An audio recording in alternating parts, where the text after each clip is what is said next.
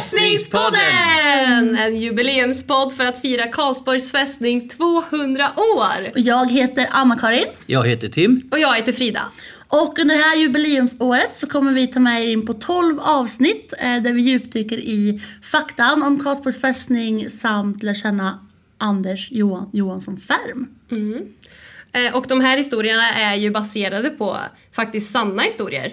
Precis. Att, eh, Och dagens avsnitt presenteras av Vättern kommunikationsbyrå eh, som även är med och producerar den här podden. Superkul! Mm.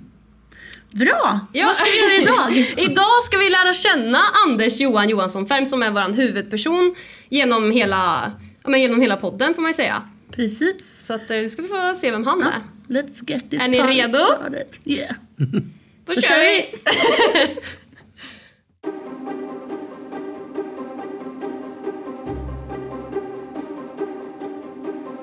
Genom förlusten av Finland i 1808-1809 års krig hade Sveriges försvarspolitiska läge totalt förändrats. Stockholm hade nu blivit en gränsort som låg uppe för angrepp och var inte längre lämplig som en central förrådsort.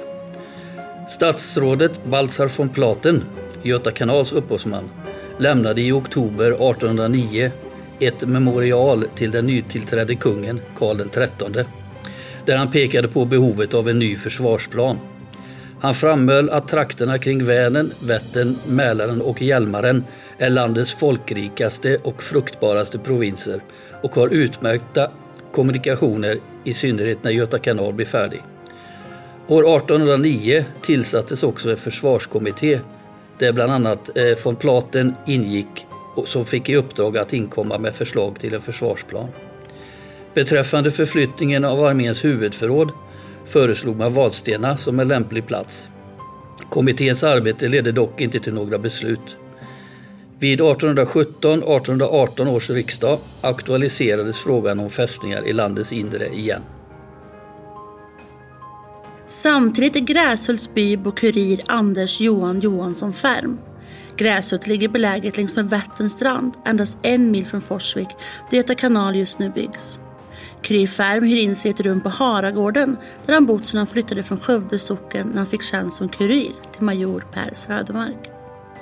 Haragården är en charmig gård i falurödfärg med stora fina ekar utanför. Kry Färm är en väldigt nyfiken, kvicktänkt och konservativ man i 20-årsåldern som precis börjat sitt arbete som kurir i Rödösund.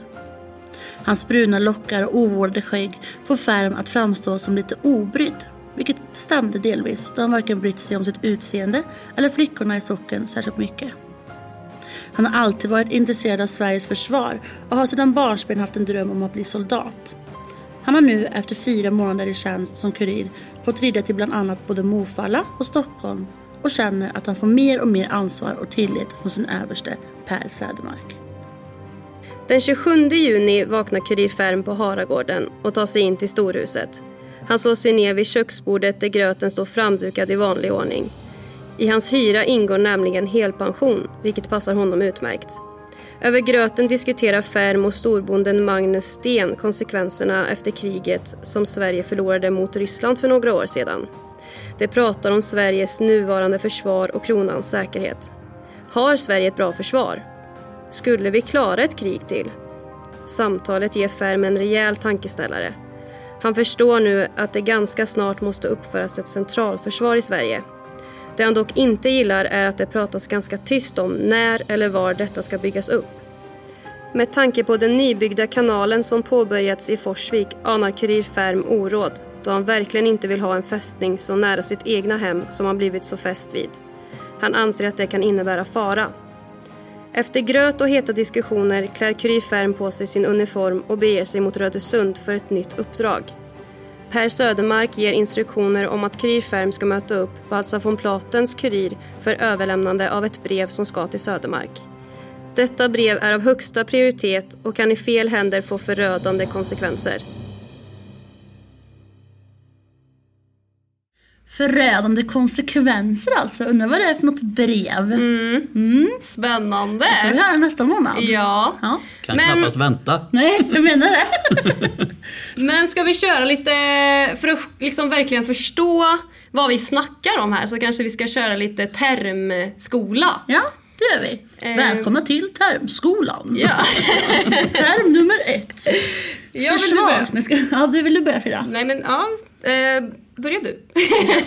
Då undrar jag, Tim, vad en major är? Ja, major det är en eh, officersgrad. En, eh, på den tiden ganska hög sådan. En hög. Mm. Och hur, alltså vad är det högsta? General. General. General. Och nu för tiden är också general det högsta. General är det högsta, absolut ja. Okej. Men, eh, och hur långt är det mellan major och general då? Eller? För man ja kan det, är liksom... ju, det är ju några grader som överste löjtnant och överste. Och sen upp till general. Ja. Okej. Så det, det är ganska högt upp. Det är ganska högt upp. Ja. När har man en sån hatt som du har? Tim? Ja. Borste på. Jaha, men eh, vad är kurir? Kurir undrar man ju verkligen. Det är återkommer några gånger.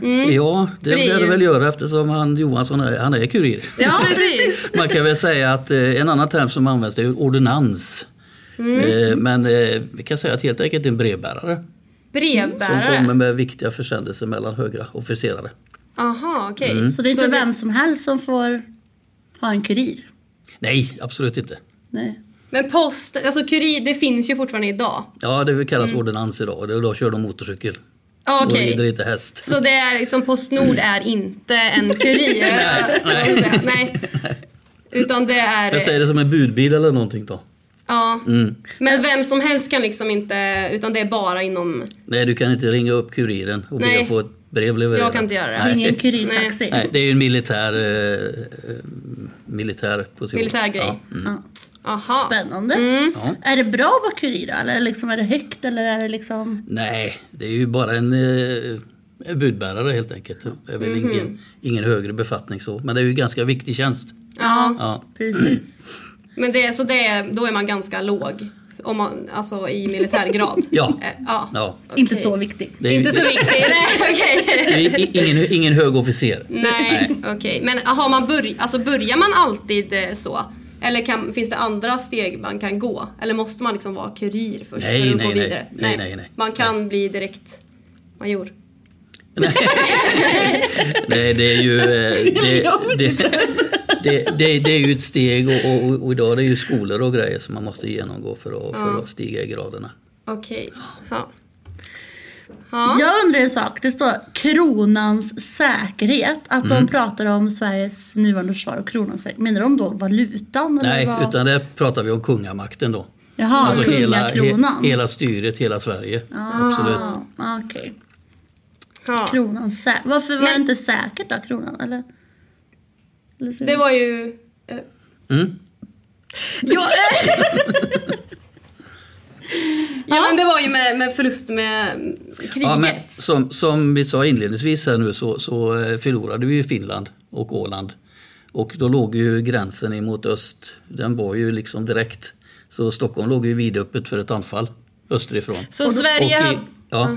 Sverige hade både Finland, Norge och... Det var ett, ett stort område ja. Ja. Så vi hade ju ett skydd i öst, eh, emot Ja. öster. Men nu försvann ju det då. Va? Och i Stockholm, det var ju viktigt då att, eh, för i Stockholm så fanns ju riksdag och regering. Där fanns ju eh, Riksbanken med alla sina dyrbarheter och inte minst arméns huvudförråd då. Så det var ju viktigt att, men det sky- skyddet försvann ju liksom nu österifrån. Så, Så då kommer de- ju Karlsborgs fästning in i, eh, i historien. Att eh, för man skulle då, eh, riksdag och regering skulle komma hit eh, i händelse av krig. Man skulle även ta hit då Riksbankens alla redbarheter som det hette, alltså allt guld och alla värdesaker. Och så flyttade man hit arméns huvudförråd. Så man flyttar in det i landet liksom och Ja. överger Stockholm typ? Mm, Kan man precis, säga. ja. Man har liksom redan gett upp. Det tog, så, det tog så lång tid då att ta sig ut mot kusten vid en mobilisering, alltså man förberedde sig för krig. Så istället så vände man på det och lät fienden komma in. Och förhoppningsvis hade det blivit försvagade under, under resans gång medan vi stod starka och hade ätit god mat. I Karlsborg Mm. För, jag tänkte också på det, för visst Garnisonskyrkan ha- hade ju en stor eh, del i det. Visst är den byggd för, på ett speciellt sätt för att det är Ja, någonting... Den är byggd då som en plenisal för att det skulle riksdag och regering hålla till då i händelse av, av krig. Just det.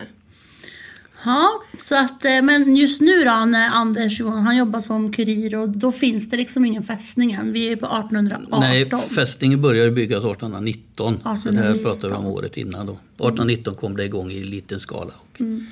blev Men- större och större. Vi pratar ju om att han arbetar som kurir i Rödesund. Mm. Ja, Och eh, vid Karlsborg heter det ju, eller?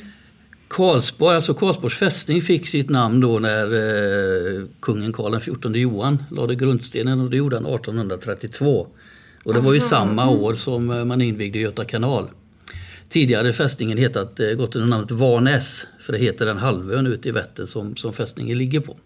Ja. Så att eh, Karlsborg blev ju egentligen inte Karlsborg i dagens mening förrän på 1940-50-talet. För då började affärerna som då fanns uppe runt eh, to- Fästningstorget och flytta ner till eh, dagens centrum. Så fästningen har funnits i 200 år men det har inte hetat Karlsborg i 100 år ens? Nej. Jaha. det var ju lite nytt info. Ja, 18, alltså 1832 så blev det Karlsborg. Och, det, och det tyckte ju Karl XIV Johan det skulle vara för att hedra sin adoptivfar som då var Karl XIII. Därför ska det heta Karlsborg. Ja. Kanske också ska adoptera någon som kan mig. Ja, precis. Ja. Ja. ja, men vad spännande. Och Göta kanal byggs nu också. Och då börjar man i Forsvik, förstår jag det som. Och den här Baltzar von Platen. Han, eh, han uppfinner mycket han. Ja, han är mycket- med, verkligen med i många. Ja. Mycket driftig, driftig herre. Ja, som fick till stånd då Göta kanal och inte minst då fästningen. Mm. Anledningen till att vi sitter här. Men han får eh, precis. Då. Ja, spännande. Ehm, ja, och det är baserat på sanna historier det här berättelsen. Vad, vad är det liksom? Det fanns alltså, man jobbar, hyrde in sig på en gård och Gräshult finns på riktigt liksom. Och, Mm, mm. eller? Nu, nu hade vi ju ett eh, system som heter indelta systemet när det gäller soldater. Och det var då att eh, en socken om ni tänker med ett antal gårdar. En socken, vad är det? Alltså, Ja, det är ett, som ett litet samhälle kan man säga. Aha, en liten ja. by typ. Ja, ja. Och eh, där skulle då eh, ett antal gårdar ställa upp med en soldat. Eh, och eh, då fick soldaten ett eh, torp. Ni har säkert hört ordet soldattorp. Det var alltså en soldat där som, som han fick eh, i princip lite mark. Han fick en ko. Och så skulle han, så skulle han, så skulle han leva på det där. Va? Ja, så han sen- fick det av bönderna? Ja, alltså de var, de var tvungna att ställa upp med en sån här soldat i, i, i, i socknen. Då. Sen var det väl olika antal beroende på hur stor socken var om man säger så. Så att eh, det var ju ett annat system då. Ja. Och eh, då, eh, de var ju bara soldater om man säger korta tider på, på året. För att eh, större delen av tiden så levde de på sin gård och försörjde sin sig. ko. På sin ko. Ja. Och den lilla marken man hade tilldelat sig. Så man fick väl eh, lön i form av eh, mat och kläder i princip. Och så fick man då eh, hushålla sig själv med det här torpet och så vidare. Men Anders Johan, Johansson Färm, han har ju ingen egen Kossa. gård eller så. Han bor ju verkligen hos en bonde, hos Magnus. Han är storbonde också. Ja. Vad, vad är storbonde? Jag det? Han är stor, tjock och lång eller? Nej, det, men helt, helt enkelt att han hade en stor gård. Stor gård, ja just det. Det var eller, ju så, eller så gräset. var han över två meter lång, det vet vi inte. Nej, det vet vi inte. Nej. Nej. Ja, spännande. Vi får alltså veta mer eh, nästa månad om vad som händer. man kan ju knappt bärga sig alltså. Vad tror ni? Vad tror ni står i det här brevet då? Ja, du.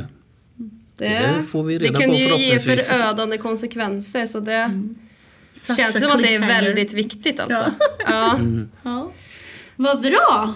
Ja. Eh, vi tackar för idag eller? ja, det gör vi. Så ses vi i februari. Vi hörs i februari. Ja.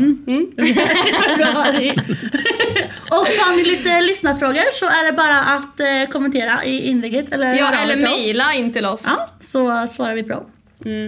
Sweet. Och Våra mejladress är info.karlsborg.se. Ja, precis. Bra Frida. Ja.